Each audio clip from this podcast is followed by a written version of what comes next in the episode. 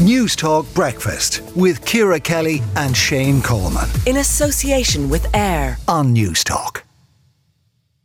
The National Crisis Management Team has been put in place to oversee the response to an expected surge in winter virus infections over the coming week, with the HSE says is likely to put the health service under the highest pressure it has ever experienced. And Damien McCallion, Chief Operations Officer with the HSE, joins us now.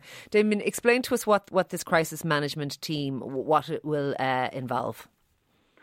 Yeah, so from our perspective, Ciara, we're looking at the public health projections all the time in terms of the flu, COVID, and RSV, and we're seeing very high numbers, up to 1,200 uh, in our hospitals uh, at the moment, and projections could rise as high as close to 1,000 for flu and even close to 1,000 for COVID looking over the coming weeks. So each of our hospitals already has in place what are typically a three times a day review of, of um, patients and flow and pressures on emergency department, uh, discharges and so on to try and manage their hospitals in conjunction with our community services. And then nationally, we have a national operations team that also meets daily uh, and check, does check-ins also each evening in relation to where we're at in the system. So there's a range of things already in place. The crisis management team is then taking that up a level in terms of oversight, in terms of any additional supports that may be needed in the system, and that will monitor, I suppose, where we're, where we're at, building on all of the things that are already in place. So for example, we would use the National Crisis Management Team also in the case of floods or in terms of other uh, natural disasters, um, and particularly for short periods of time where there's excessive pressure on, on a part of our system like okay. that. So that's the rationale and, and no, and it, it makes sense. In, in, in, light of the numbers, I believe there's about 1,200 people in hospital currently with respiratory viruses. Correct. It makes sense you said that they're going to have a greater oversight, and I, I, think that sounds good. But what powers do they have? Supposing they see a glut in the system somewhere, let's just pluck as a random example, University Hospital Limerick, for example. Supposing they see that it's under pressure, what can they actually do? So, so the practical level, obviously, what we look at at the moment is we're trying to increase all of the, the resource and access that we can give in all of our sites, in, in any hospital in the country, and indeed in community services to avoid people having to attend EDs in the first place. What it does, is it just pulls together all of the senior people to see oh, is there anything else that can be done or supports that can be given to site. Ultimately, we need our hospitals and community. They manage this day on day, as you know, on the ground in those areas. What we've done in the centre, I suppose, from the HSE is try to grow the capacity that we've put in over the last 18 months in terms of beds, in terms of access to diagnostics for GPs, in terms of. Oh no, absolutely. But supposing they do see a glut, do they have funding, for example, to expedite delayed discharges to get people out of the yeah, hospital? So, so they, they, do they have powers? Is what I'm asking. Yes, and so if I take it as part of our winter plan, we've already put an allocation of 100, nearly 170 million in place for a whole range of measures along the lines of those I was just start, starting to list, and those are available to be used. Most of those have already been allocated out to the site. So the pressure at the moment, Ciara, largely is not really about resources in the sense of funding. It, it is a little bit about people. So while we've grown our workforce in, in recent years, you know, we, we grow by over 5,000 this year, and there's been it's around 5,200 nurses additional and, and uh, 1,500 medical doctors in the last since 2020. So we have grown the workforce substantially, but we know we still face challenges. I know, I know, more and more. And, and, and I, I absolutely respect the pressure that the system is under and indeed the frontline workers. But we, we see today, very tragically in the papers, a 16 year old girl, and I mentioned University Hospital Limerick for a reason, who, who died from meningitis at 16. She was in the department, Damien. She, she, she, she developed sepsis and died in one of our hospitals. That's a damning indictment on our, our, emergency department's ability to deal with critically ill people in a timely fashion. And that department has staff who have repeatedly highlighted the dangers to people attending it. Do you have confidence in our system that our emergency departments are able to cope? So I'm not going to comment clearly, on that on, specific case. case I'm sure our sympathies are, are, with that family. But on, uh, on the point, do you have loss. do you have do you have confidence, Damien?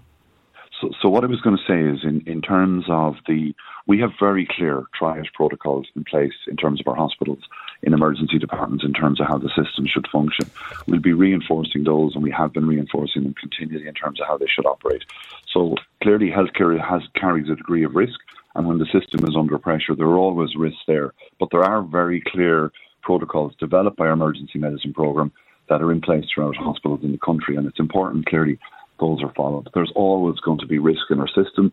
Based on when the system comes under high degrees of pressure, such as it is at the moment. And that's one the of the staff there have said it's above acceptable risk, but I, I, I take your point. You can't comment on an individual case. Lastly, before I let you go, in terms of messages to the public at the moment, because obviously respiratory viruses, I know we don't have any restrictions uh, in in terms of, of infection control, public health restrictions. But what advice would you give to people out there? It seems to me every second person you meet at the moment has a dose and, and is under the weather, and, and you know. What can people do to, to ease the, the burden and the stress on the system at the moment? Yeah, so you've, you've used the phrase yourself, Ciara. The first place to go to is undertheweather.ie, which is a site set up specifically giving guidance in relation to people who have respiratory conditions. Because as you say, a lot of people at the moment have, have all sorts of, of minor illnesses, and that can give you advice in terms of self care and what needs to be happen. If someone's particularly worried, they can access their GP or pharmacist.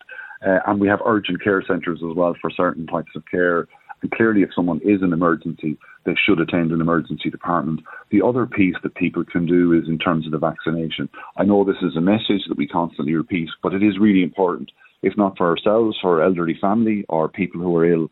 Uh, and although we've seen a really good uptick now in recent weeks over the flu, it's still slow, yeah. somewhat slower in terms of the COVID vaccine. And so we would just reinforce the importance of that. would you Would you agree with what they're doing in the UK, which is hard and all as it may be? If you are fluey, if your kids are fluey, if you if you're if you're snotty or sore throats or those things, staying away from the grandparents on Christmas Day might be something to be considered at the moment.